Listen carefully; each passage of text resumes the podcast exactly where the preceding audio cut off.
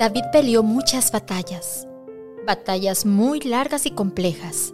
Sin duda, era un buen estratega y un gran luchador, pero a pesar de ser un líder tan reconocido y popular, siempre destacó a Dios como aquel que le daba la fuerza, la confianza, la protección y por lo tanto las victorias.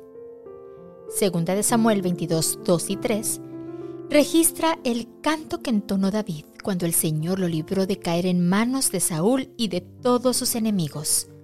Y dice, Jehová es mi roca y mi fortaleza y mi libertador.